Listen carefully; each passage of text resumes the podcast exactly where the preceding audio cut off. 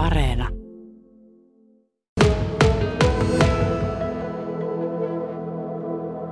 Jasper Pääkkönen, sinä oot innokas kalastuksen harrastaja, tai voisi varmaan sanoa, että se on jo elämäntapa sinulle, niin sinun näkökulmasta, miten merkittävä tällainen projekti nyt Suomessa oikeasti on? No tämä Hiitolajoen padonpurkuprojekti on ihan, ihan poikkeuksellinen hanke Suomessa. Tämä on, tämä on niin uskomattoman upea hanke, että, että on vaikea melkein löytää sanoja kuvaamaan, kuinka, kuinka hienosta päänavauksesta nyt on kyse. Tämä on semmoinen, semmoinen projekti, että harva olisi kymmenen vuotta sitten uskaltanut unelmoidakaan, että jotain tämmöistä tapahtuu Suomessa. Kymmenisen vuotta sitten ajateltiin vielä, että kaikki nämä tämmöiset pienetkin vesivoimalaitokset pitäisi ohittaa kalateillä. Että rakentaa joku pienen pieni liru, josta kaloilla on teoreettinen mahdollisuus päästä vaeltamaan yläpuolisille alueille, mutta nyt, nyt ymmärretään, että nämä pienet vesivoimalaitokset on yksiselitteisesti vain purettava, jotta ei pelkästään kalojen vaellus mahdollistu, mutta myös saadaan palautettua näitä lisääntymisalueita ja kutualueita, niin kuin tässä, tässä meidän yläpuolella näkyy. Niin tota, se, että nyt ensimmäistä kertaa Suomessa puretaan, poistetaan käytöstä toiminnassa olleita pieniä vesivoimalaitoksia, puretaan patoja, niin on, on uskomattoman hienoa ja saa varmasti aikaiseksi semmoisen positiivisen lumipalloefektin, että, että näitä vastaavia hankkeita tullaan näkemään vuosi vuodelta yhä enemmän ja enemmän ja useammassa kohteessa ympäri Suomen.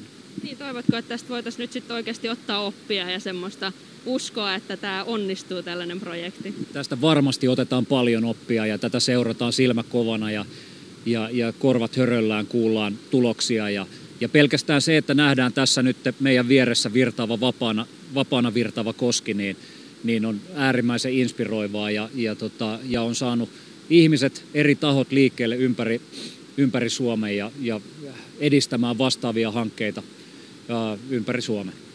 No puhutaan siitä koskessa kalastamisesta. Miten se oikeastaan tapahtuu nyt, jos ajatellaan, että haluaisi mennä tuonne koskeen kalastaan, niin mistä lähdetään liikkeelle?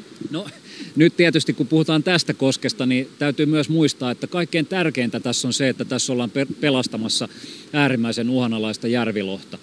Ja tota, silloin se kalastus on niin kuin tosi toisarvoista, eli, eli Eli ensisijaisesti tässä, tässä tehdään toimenpiteitä kalakannan ennallistamiseksi ja elvyttämiseksi ja pelastamiseksi. Ja vasta sitten, mun näkemys on se, että vasta sitten kun, kun kalakanta on elinvoimaisessa kunnossa ja riittävän hyvinvoiva, niin voidaan alkaa ajattelemaan sitä, sitä kalastusta. Eli, eli, tota, eli monella myöskin menee ehkä vähän puurot ja vellit joskus tässä keskustelussa sekaisin. Ihmiset ajattelee, että tässä ollaan vaan luomassa jotain kalapaikkoja ihmisille – mutta, tota, mutta tosiasiassa tässä pelastetaan uhanalaisia eläimiä, eläinlajeja, kaloja tässä tapauksessa ja, ja, ja samalla pelastetaan monia muitakin, monia muitakin lajeja, jotka vaatii vapaan liikkumisen, tarvitsee semmoisen niin vesistöjä pit, pitkin vapaat liikkumisyhteydet. Mutta sitten ennen kaikkea tässä ollaan ennallistamassa virtavesiluontoa, siis suomalaista, suomalaista virtavesiluontoa, koskia, jokia,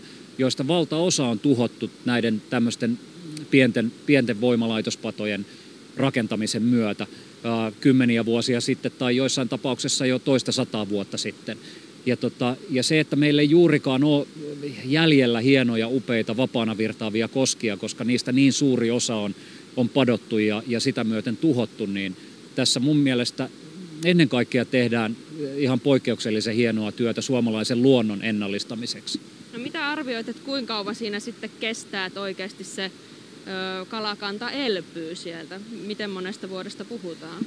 Siitäkin paljon, sitä tietysti etukäteen on hyvä spekuloida ja miettiä, että kestääkö siinä vuosia vai kymmeniä vuosia, mutta maailmalta on rutkasti esimerkkejä siitä, että kalakanta toipuu ja elpyy hämmästyttävän nopeasti. Ja tässä nyt tänä kesänä oli jo kuvia, kuvia lohista, jotka oli noussut tähän padon alle ja, ja tota, ikään kuin ne olisi tiennyt, että, että kohta tämä aukeaa, kun niitä oli sankoin joukoin tässä ihan, ihan alla odottamassa, odottamassa sen vaellusyhteyden avautumista. Ja sitten kun vesi laski, niin niitä jäi, jäi jumiinkin johonkin lampareisiin tässä ja niitä siirrettiin takaisin tonne, tonne tota alajuoksulle. Eli, eli heti kun vaellusyhteys on auki, niin lohen vaellus vietti, ylöspäin vaeltamisen vietti tulee viemään ne tästä, missä me nyt seistään – ylöspäin ja, ja näille uusille syntyneille, nyt rakennetuille ja ennallistetuille kutualueille. Eli kyllä se, niitä tuloksia tullaan näkemään aivan äärimmäisen nopeasti ja,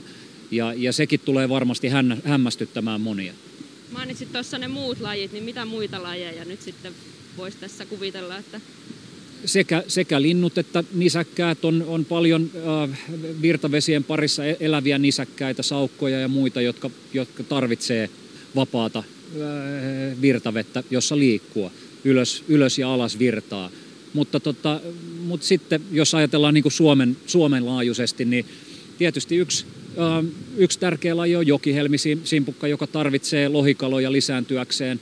Ja, ja tosi monessa vesistössä Suomessa niin kun niitä lohikaloja ei juuri enää näiden patojen takia ole olemassa, niin, niin tämmöiset uhanalaiset simpukkalajitkin on katoamassa ja vaarassa, vaarassa hävitä sukupuuttoon. Eli tässä on paljon suuremmasta kokonaisuudesta kyse kuin, kuin pelkästään yhdestä kalalajista tai parista kalalajista. Et kyse on koko, koko tämän virtavesiluonnon ja sen ympärillä, ympärille rakentuneen ekosysteemin pelastamisesta ja elvyttämisestä.